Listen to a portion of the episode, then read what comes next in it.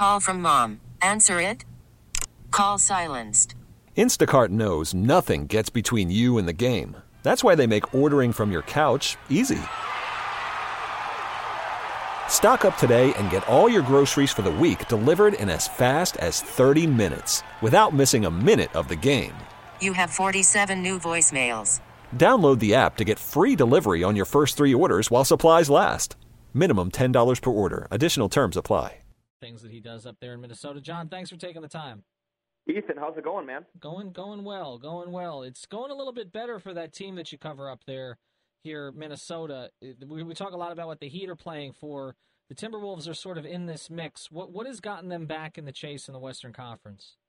Yeah, I think that when you look at it, when they started the season, Ethan, they you know first year with Tom Thibodeau and a young team trying to kind of get their fourth coach in four years and, and a new system and work through that and get it under. And it was a struggle early. I mean, they were six and eighteen to start the season, and things just were not clicking, especially defensively for them. And they were one of the worst teams in the league, defensive efficiency, net rating, those kinds of things. And so um, they really had a hard time kind of grasping the concepts and the system that Tom Thibodeau brought, a proven defensive head coach in this league. And so, really, over the last two months, but in particular, the last one month, they've really stepped things up defensively. The Karl Anthony Towns, Andrew Wiggins, Ricky Rubio have kind of ha- had a little bit more accountability on that end. And everything seems to kind of be coming together for them where they're not thinking so much. They're not kind of out there with the wheels turning and they're doing things a little bit more reactionary and on instincts. And so uh, all of their, their defensive metrics over the last month are in the top five. And so that's been the big key for them. And that's what Thibs has been harping on them about really for all season long. And so now finally you're kind of seeing some of that come together on that end of the floor. Jon, uh, Minnesota, four and a half games out of the eighth and final playoff spot in the West. When you look at, at, at their core, their, I, I guess their core three players of, of Karl-Anthony Towns and, and Andrew Wiggins, Ricky Rubio, is that a core that in, say, two years could get you to say the, the, the Western Conference Finals, or do they need to add to that core? Do they need to have somebody t- oh, perhaps overtake Rubio as the number three in that core? Well, I mean, when you look at it right now, I think the way they look at their core is more of Karl-Anthony Towns, Andrew Wiggins, and Zach LaVine, who was out with the knee injury. Obviously, that was a big blow for them. Um, but the, the, the one of the encouraging things that they have seen over the last couple of weeks is that Ricky Rubio has kind of stepped up his game from an offensive standpoint. He scored 20 points three games in a row, which is a revelation for Rubio, who is a pass first point guard, who has really struggled historically with his shooting. He's shooting the ball much better over the last two months, getting to the free throw line a lot. And he does so many other things. He he's an elite passer, he's an elite defensive point guard. And so I think that if he can sustain his offense and be more consistent with that uh, over as he has the last three or four weeks, especially, and kind of extrapolate that over a full season, I think you can win a lot of games with Ricky Rubio as your starting point guard. And the, the, I think what they need more to supplement this core, to be honest, is is kind of a veteran, either power forward stretch four type of a player or a wing defender and three point shooter to kind of balance things out. I mean, right now they have such a young core that they need kind of the 27, 28, 29 year old guy to be able to step in to the starting lineup, hit some threes, help Karl-Anthony Towns on the glass.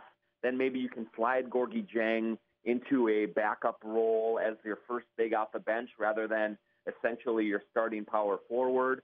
And so that's more of what they're in the market for, I think, at this point. I mean, Rubio and Kris Dunn, I think, are their point guards right now, and I don't anticipate that changing going into next season. Um, but yeah, that's what they need more than anything is the is that is that Jimmy Butler type of a player uh, to, to to to bring into this group and to just add some veteran experience, toughness, de- defensive tenacity, and some three point shooting. Talking to Jon Krawczynski, covers the Minnesota Timberwolves for the Associated Press. How has Thibodeau handled all this this year? You know, it, it's been really interesting to watch Ethan because when he first got hired, I mean, Glenn Taylor, the owner of the Timberwolves, basically said, "I'm hiring Tom Thibodeau because I think that he can expedite the learning curve for these young guys and and get us into the playoffs quicker than maybe if you went with a younger coach, maybe someone that was maybe more of kind of uh, more laid back or or more kind of a of a player's coach."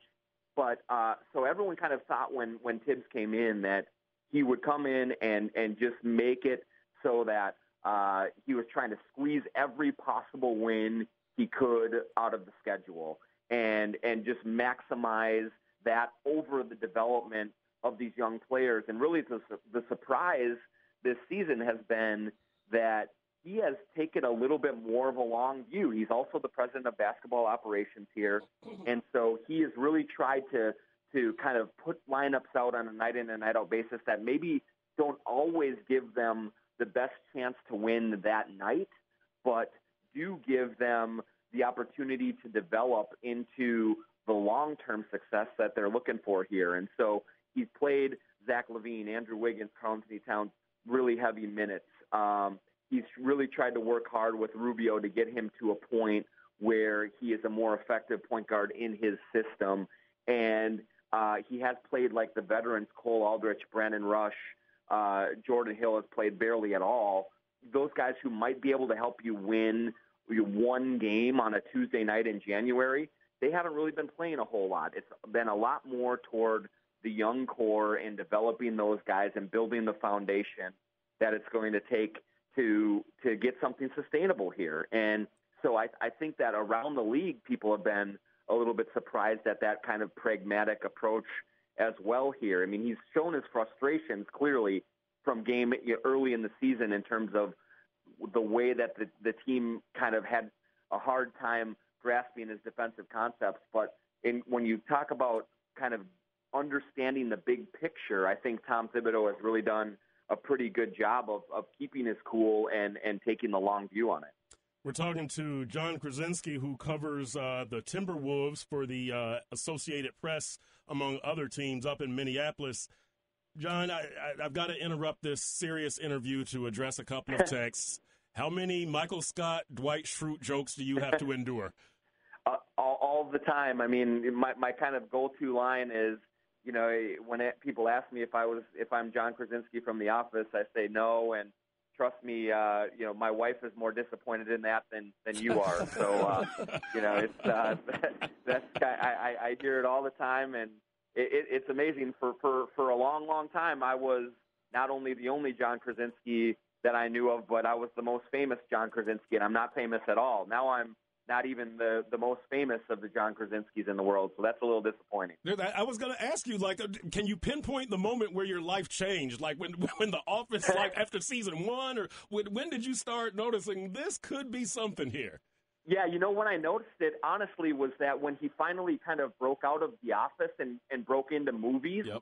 and then they'd have the trailers during um you know during TV commercials and things, and and the big movie voice guy would say Jon Krasinski and Robin Williams in you know this movie or whatever, and I'm just like, wait a minute, that's that's that's that's me. That's me. That's my name. What are you talking about here? And so once he kind of finally broke out of the sitcom mold and into into big heavyweight actor guy who gets the movie voices, that's when it really kind of took a turn for me, and that's when I knew I had no chance going forward. But, but you spell your names very differently, though.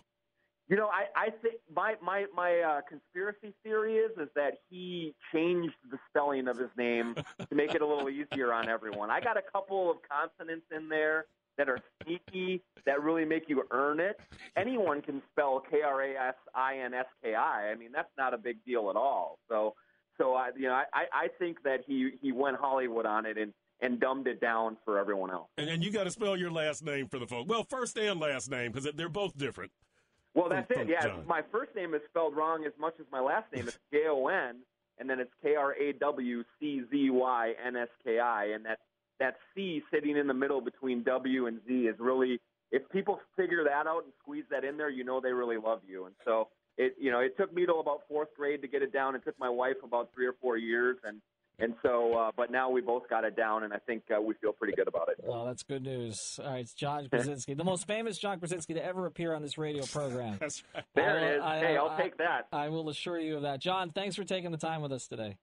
You got you got it, guys. Thanks a lot for having me. All right. Uh, This episode is brought to you by Progressive Insurance. Whether you love true crime or comedy, celebrity interviews or news, you call the shots on what's in your podcast queue. And guess what? Now you can call them on your auto insurance too with the Name Your Price tool from Progressive. It works just the way it sounds. You tell Progressive how much you want to pay for car insurance, and they'll show you coverage options that fit your budget. Get your quote today at progressive.com to join the over 28 million drivers who trust Progressive. Progressive Casualty Insurance Company and Affiliates. Price and coverage match limited by state law.